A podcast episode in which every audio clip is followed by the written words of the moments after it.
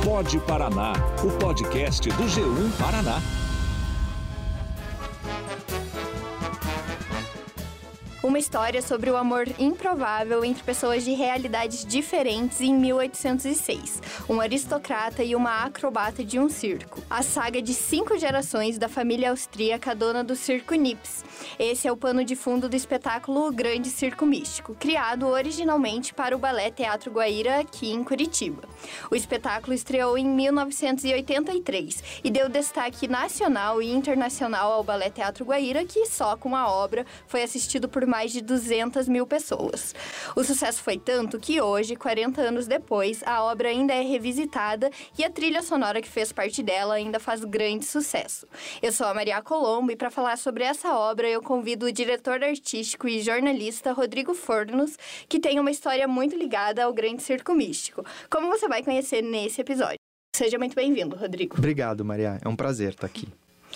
O espetáculo, feito para o Balé Teatro Guaíra, foi inspirado em um poema do alagoano Jorge de Lima. Mas o começo dessa história é bastante curioso e eu diria que é até um pouco místico. O dramaturgo e diretor Naum Alves de Souza ganhou de uma amiga uma almofada de cetim. Nessa almofada estava estampado um pequeno trecho de um poema. Em algumas entrevistas, o dramaturgo comentou que gostou dos versos, foi atrás do poema e se encantou. Inclusive, se você acessar o site do G1 Paraná, você encontra a íntegra do poema. Em 1981, o Naum fez um trabalho de balé para o Teatro Guaíra e tempo depois a companhia encomendou um novo projeto. Foi quando o diretor viu a chance de colocar em prática um espetáculo sobre o grande circo místico. Dois anos depois, a trupe entrou em cena. O espetáculo impulsionou o balé do Teatro Guaíra a nível nacional e internacional, como eu comentei anteriormente, e toda a popularidade do grande circo místico acabou influenciando a vida de muita gente, inclusive a sua, né, Rodrigo? Eu queria que você me contasse um pouco sobre como começou a sua relação com a obra. É, é uma história de, de amor, literalmente, porque meu pai namorou uma bailarina do Balé Guaíra. Já começa daí, o que torna a obra linda. E, e aí ele passou a vir para cá. Eu sou de Santos, minha família é de Santos.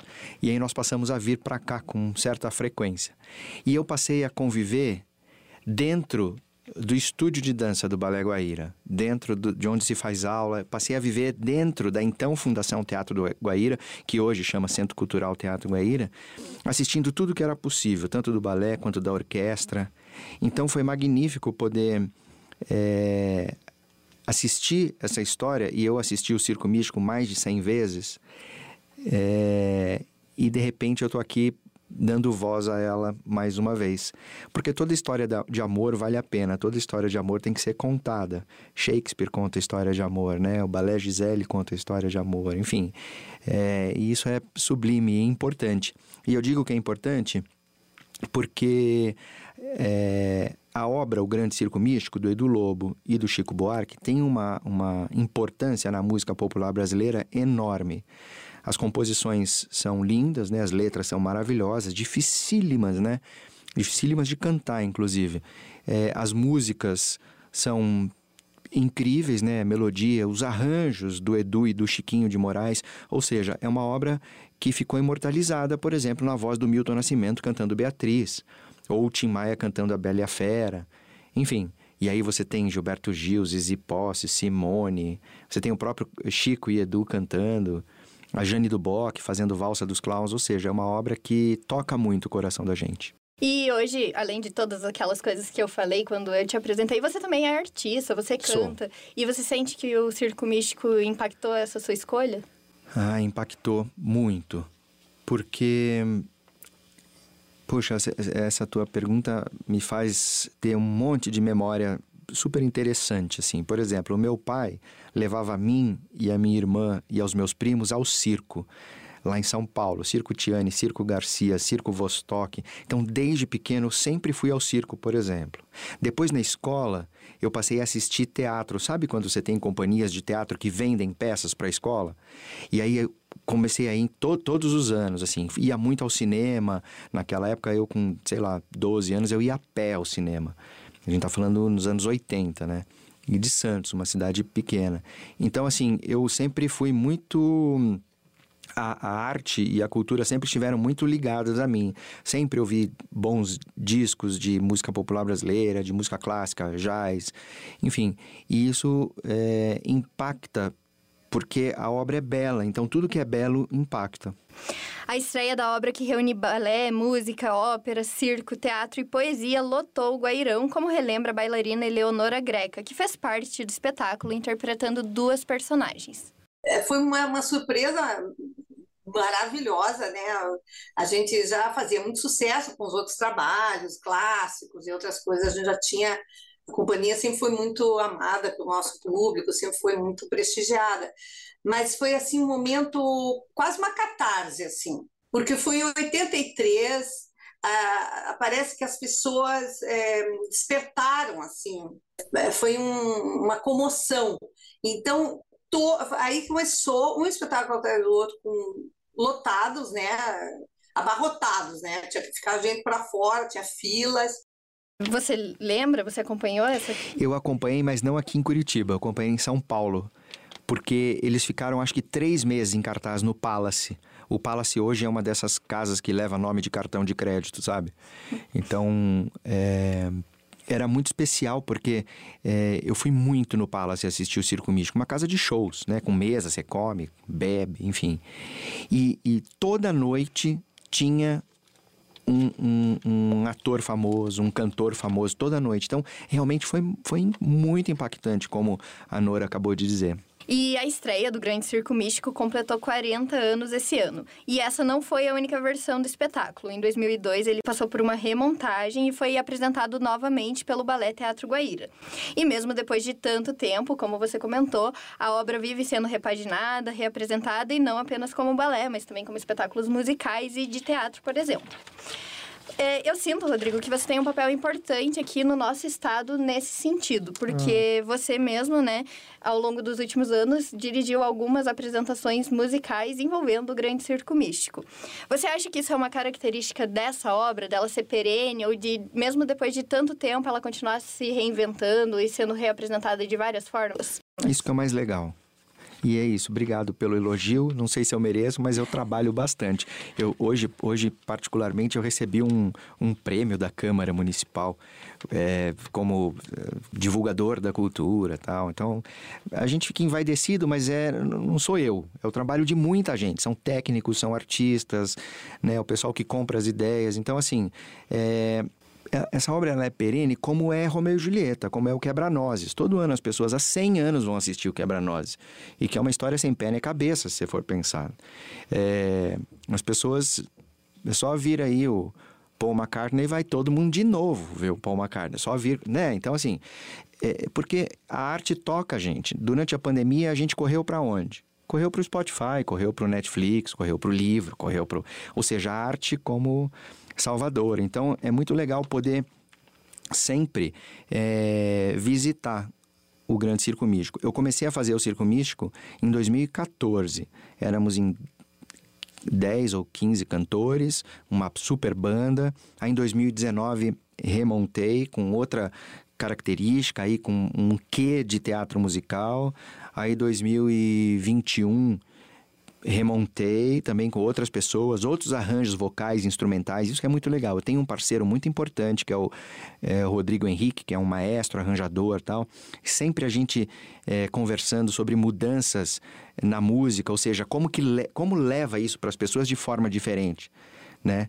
Então, em 2022, a gente fez teatro musical mesmo, ou seja, teatro, dança e canto, e nesse ano a gente fez eminentemente um show é, vocal. Eu queria mostrar a obra do Edu e do Chico por meio da voz das pessoas, porque no nosso espetáculo tem abertura de vozes, o que torna muito bonito. Então eu espero que depois do Natal, porque eu vou fazer alguns natais agora aqui, já estou enlouquecido trabalhando com isso, mas eu espero que depois do Natal eu faça mais alguma coisa. Aliás, vou fazer, lembrei, na oficina de música, a gente vai fazer o Circo Místico com os 13 cantores e a Big Bellas Band, uma Big Band, ou seja, outra sonoridade. Legal, já fica o recado aí pro ouvinte. Fica o né? recado né? e o convite. Fica de olho. Você está ouvindo o Pod Paraná, o podcast do G1 Paraná.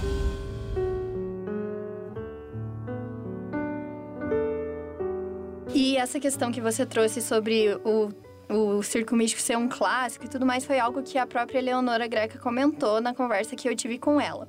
E para ela, o que influencia um pouco essa questão da imortalidade é o próprio tema do espetáculo. Vamos ver o que ela falou sobre isso. O circo é um tema universal. Onde você for, em qualquer país, o circo ele tem aquela coisa do, do, da magia, do malabares, da, daquela aquela mística do circo.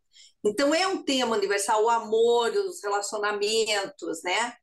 E, e feito na contemporaneidade, com uma certa linguagem que ele usava do clássico, mas tinha já algumas linguagens contemporâneas embutidas. Então, é como todos os outros grandes clássicos que foram feitos nas suas épocas, Quebra-Nozes, Balé Gisele, Lago do Cisne, que juntou elementos, histórias de cunho assim meio universal, né?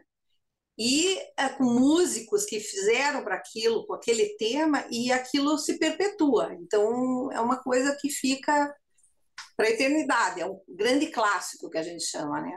É um grande clássico mesmo. A Nora falou tudo, porque o circo traz isso, traz essa magia, né? Você vai no circo, você fica embasbacado, assim. Meiguice do palhaço, né? O mágico, o trapezista. Você tem medo, você ri, você chora, você... Então é um turbilhão de emoções. E o circo místico, o grande circo místico, é esse turbilhão de emoções. É muito legal.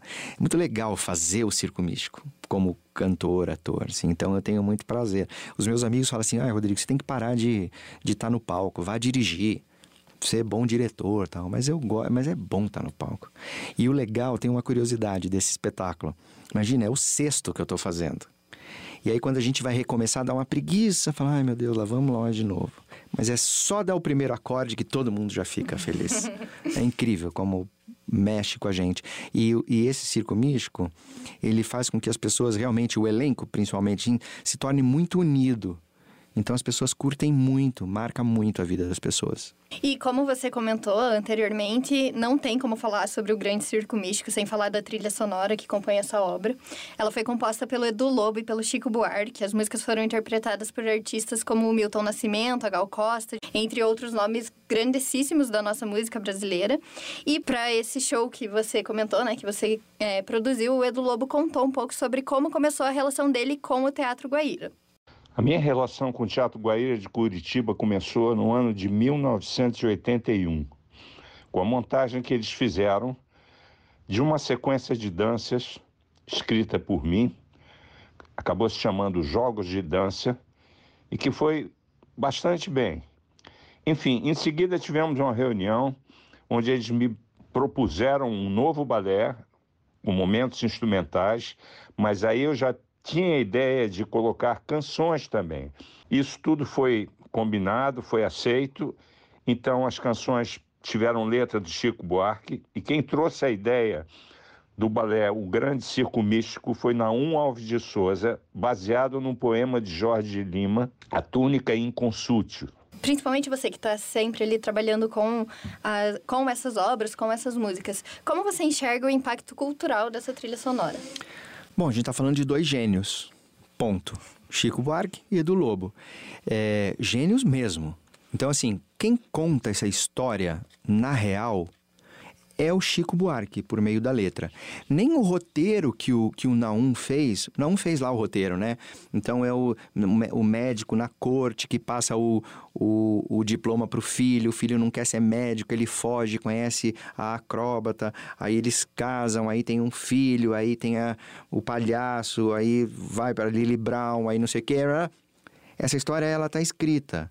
Mas é o Chico que conta por meio de um turbilhão de palavras. Né? Você pega a opereta do, do casamento, por exemplo, é uma loucura. Nem assaz alhures e antanho era um evento tamanho, a sagração nupcial. Vinha a noiva de gargantilha, caçoleta e rendilha, diadema e torçal. Mas se houvesse algum embaraço, dera moço mau passo, quanto horror e desdém. Ele ia parar no convento, ia dormir ao relento ao deitar nos trilhos do trem. Ou seja, você vai criando imagens. Você fecha o olho, você vai ouvindo isso, você vê um filme. Então, essa história é contada pela letra do, do Chico e musicada magistralmente pelo Edu, né? O que torna mais mágico ainda. Então, é, é maravilhoso. São dois gênios, né?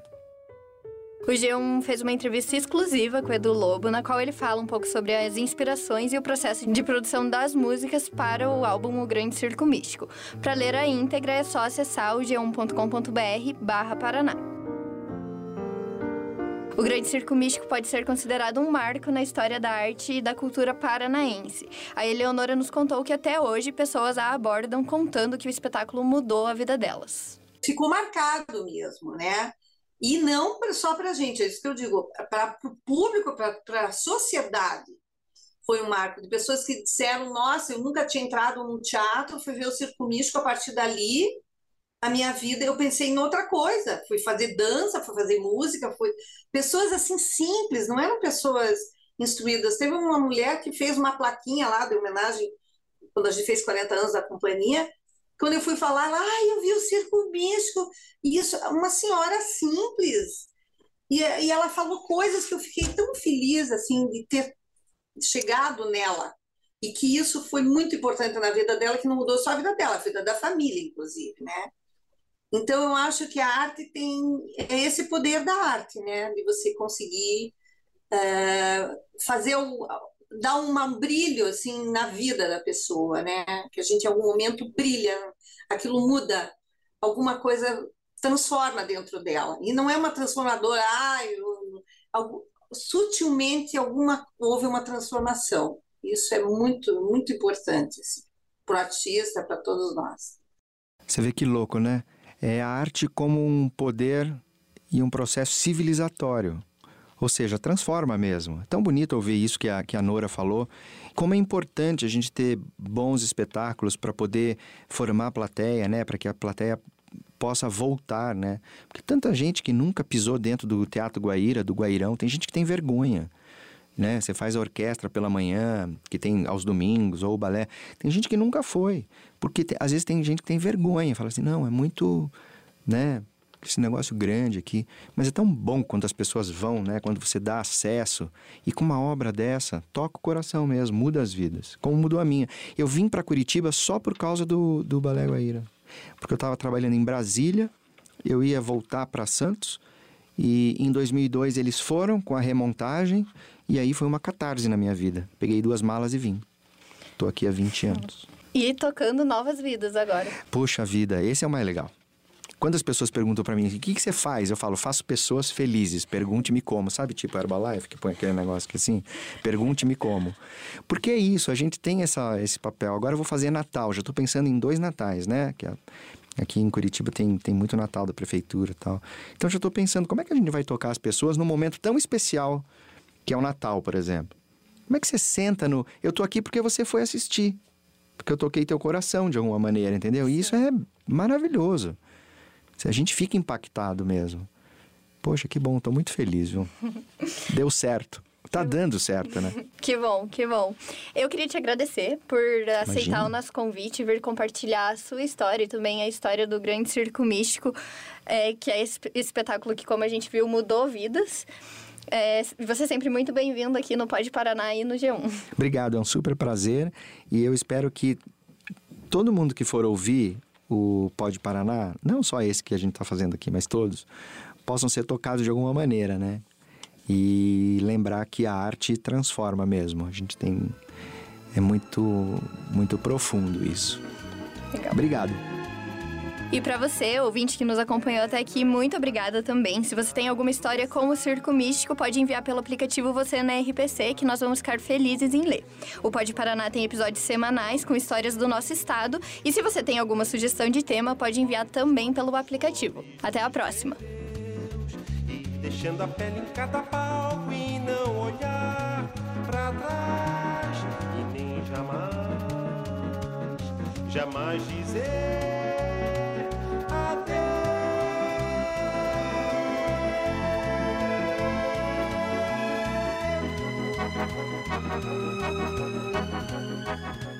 Este episódio do Pod Paraná foi gravado nos estúdios da Rádio 98 FM em Curitiba, com a operação de áudio de Francisco de Oliveira.